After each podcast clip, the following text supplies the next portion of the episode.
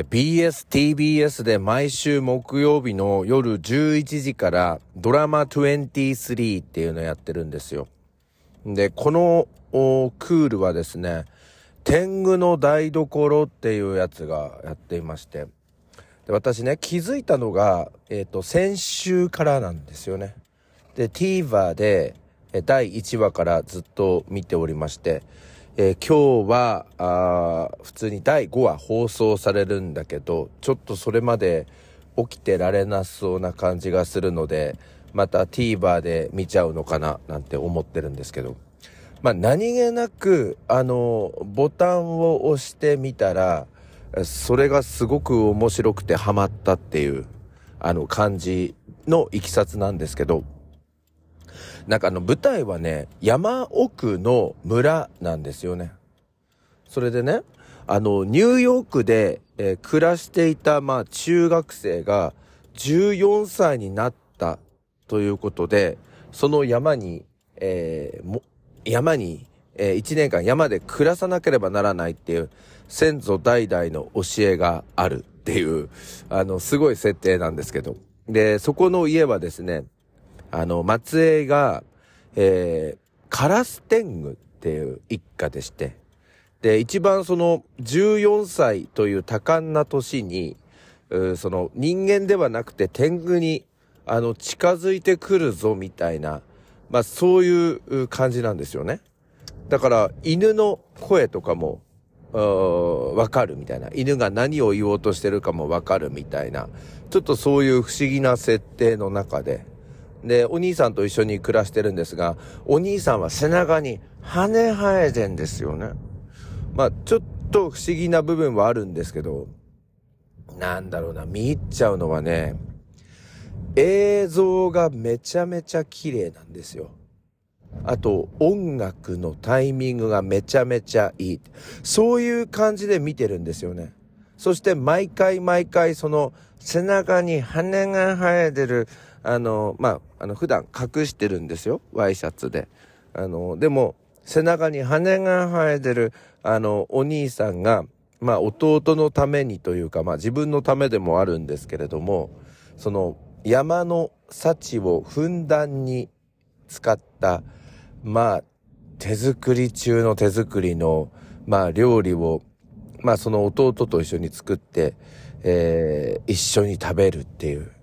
あの、そういうパターンのやつなんですけど、なんでしょうね。あの、普段忙しく暮らしている、まあ私たち、まあ私はまあ都会人でもないんですけど、例えばそのまあバリバリ都会で暮らしていた人が、あ暮らしている人が、忙しい日々の生活、まあ雑踏の中で一日もがき苦しんで、そして家に帰ってお風呂に入ってゆったりしたところで、あの山の中の生活、それからご飯もですね、釜で、えー、炊くんですけれども、そのスローライフな感じ、食材の美しさ、できた料理の美しさ、なんかもうそういうの全て入ってるんですよね。マジで癒される番組ですね。そんでね、その弟の少年がね、いつもね、そのお兄さんが作ったあのご飯を食べるんですが、その食べるシーンがめちゃめちゃうまそうに食べるっていう感じなんですよね。なので、あの、もしですね、ちょっと日々の仕事に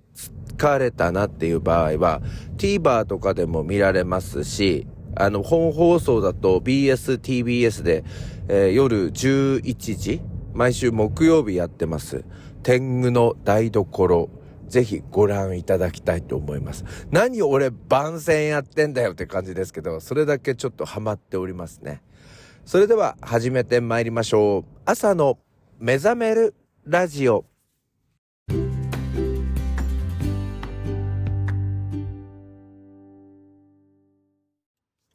改めましておはようございます。朝の目覚めるラジオナビゲーターの101健です。えこの番組は Spotify、そして Apple、Google のポッドキャストで配信しております。えー、だいぶ寒くなってまいりまして、今朝はね、うっすらと庭がですね、白くなってましたよね。そして少しずつ気温が上がっていく中で、その白っぽくなっていったやつがですね、水滴に変わりまして、まあ今は、えっと、外道路を走ってるんですが、道路のですね、畑とかも、道路の横にある畑とかもそんな感じで、今なんか朝日に照らされてキラキラしてるな、みたいな。ここで一句、なんてこう、俳句やってる人はここで、あの、一句やるんでしょうね。朝露やピカピカ光る秋深し。あ、できた すいません。今の多分、あの、俳句の先生に言わせたらダメですねみたいになっちゃうのかなと思いますが、今すごくないですか？即興で。朝露やキラキラ光る秋深し。どうなんでしょうねこの秋深しの、この終わり方がダメですね、みたいなことになるのかなと思いますが。いや、昨日ね、あの、新聞に、えっと、出たっていう話で、えー、嬉しかったんですけど、実際にですね、よく見てみると、なんかね、私ね、わーがぐ映ってんですよ。わーがぐ。だからなんかあの最初鏡に映った自分えっ、と、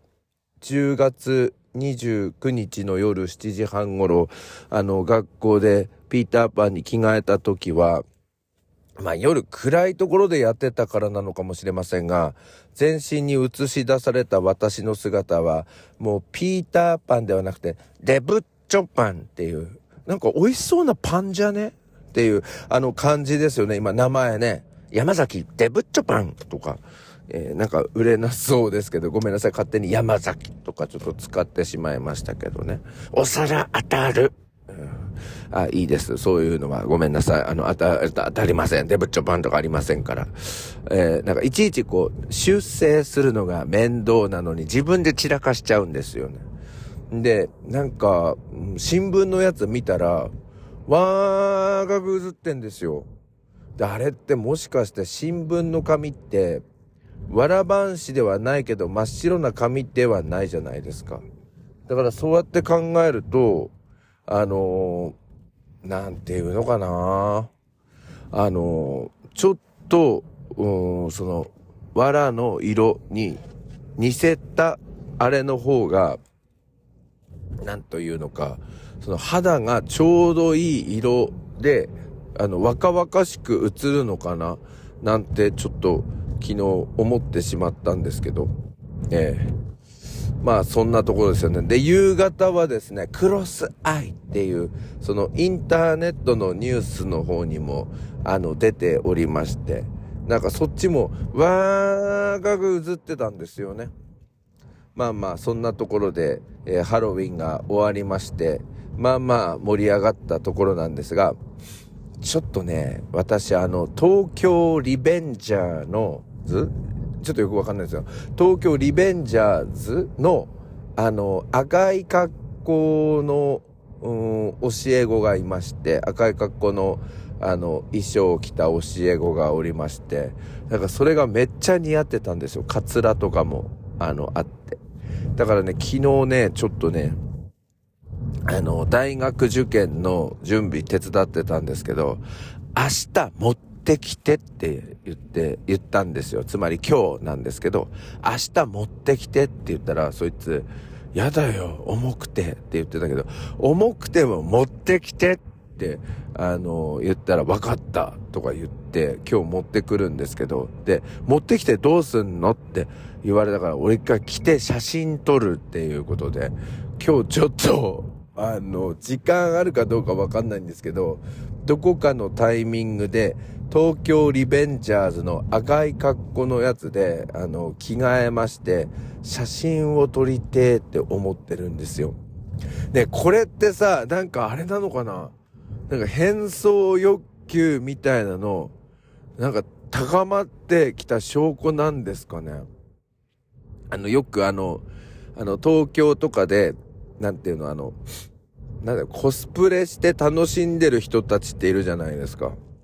それの感じなのかな、これちょっと。ハロウィンで何か学んだ気がする。私101件なんですけど、なんか、ちょっとコスプレしてみたいな、みたいな、あの、ちょっとそういう、あの、欲求みたいなのが高まっておりまして、なんかちょっと今テンション上がり気味ですけどね。でもね、今日ちょっと時間ないのかな？今日午前中授業をやって午後から、隣の市の中学校で2回講演をさせていただいて、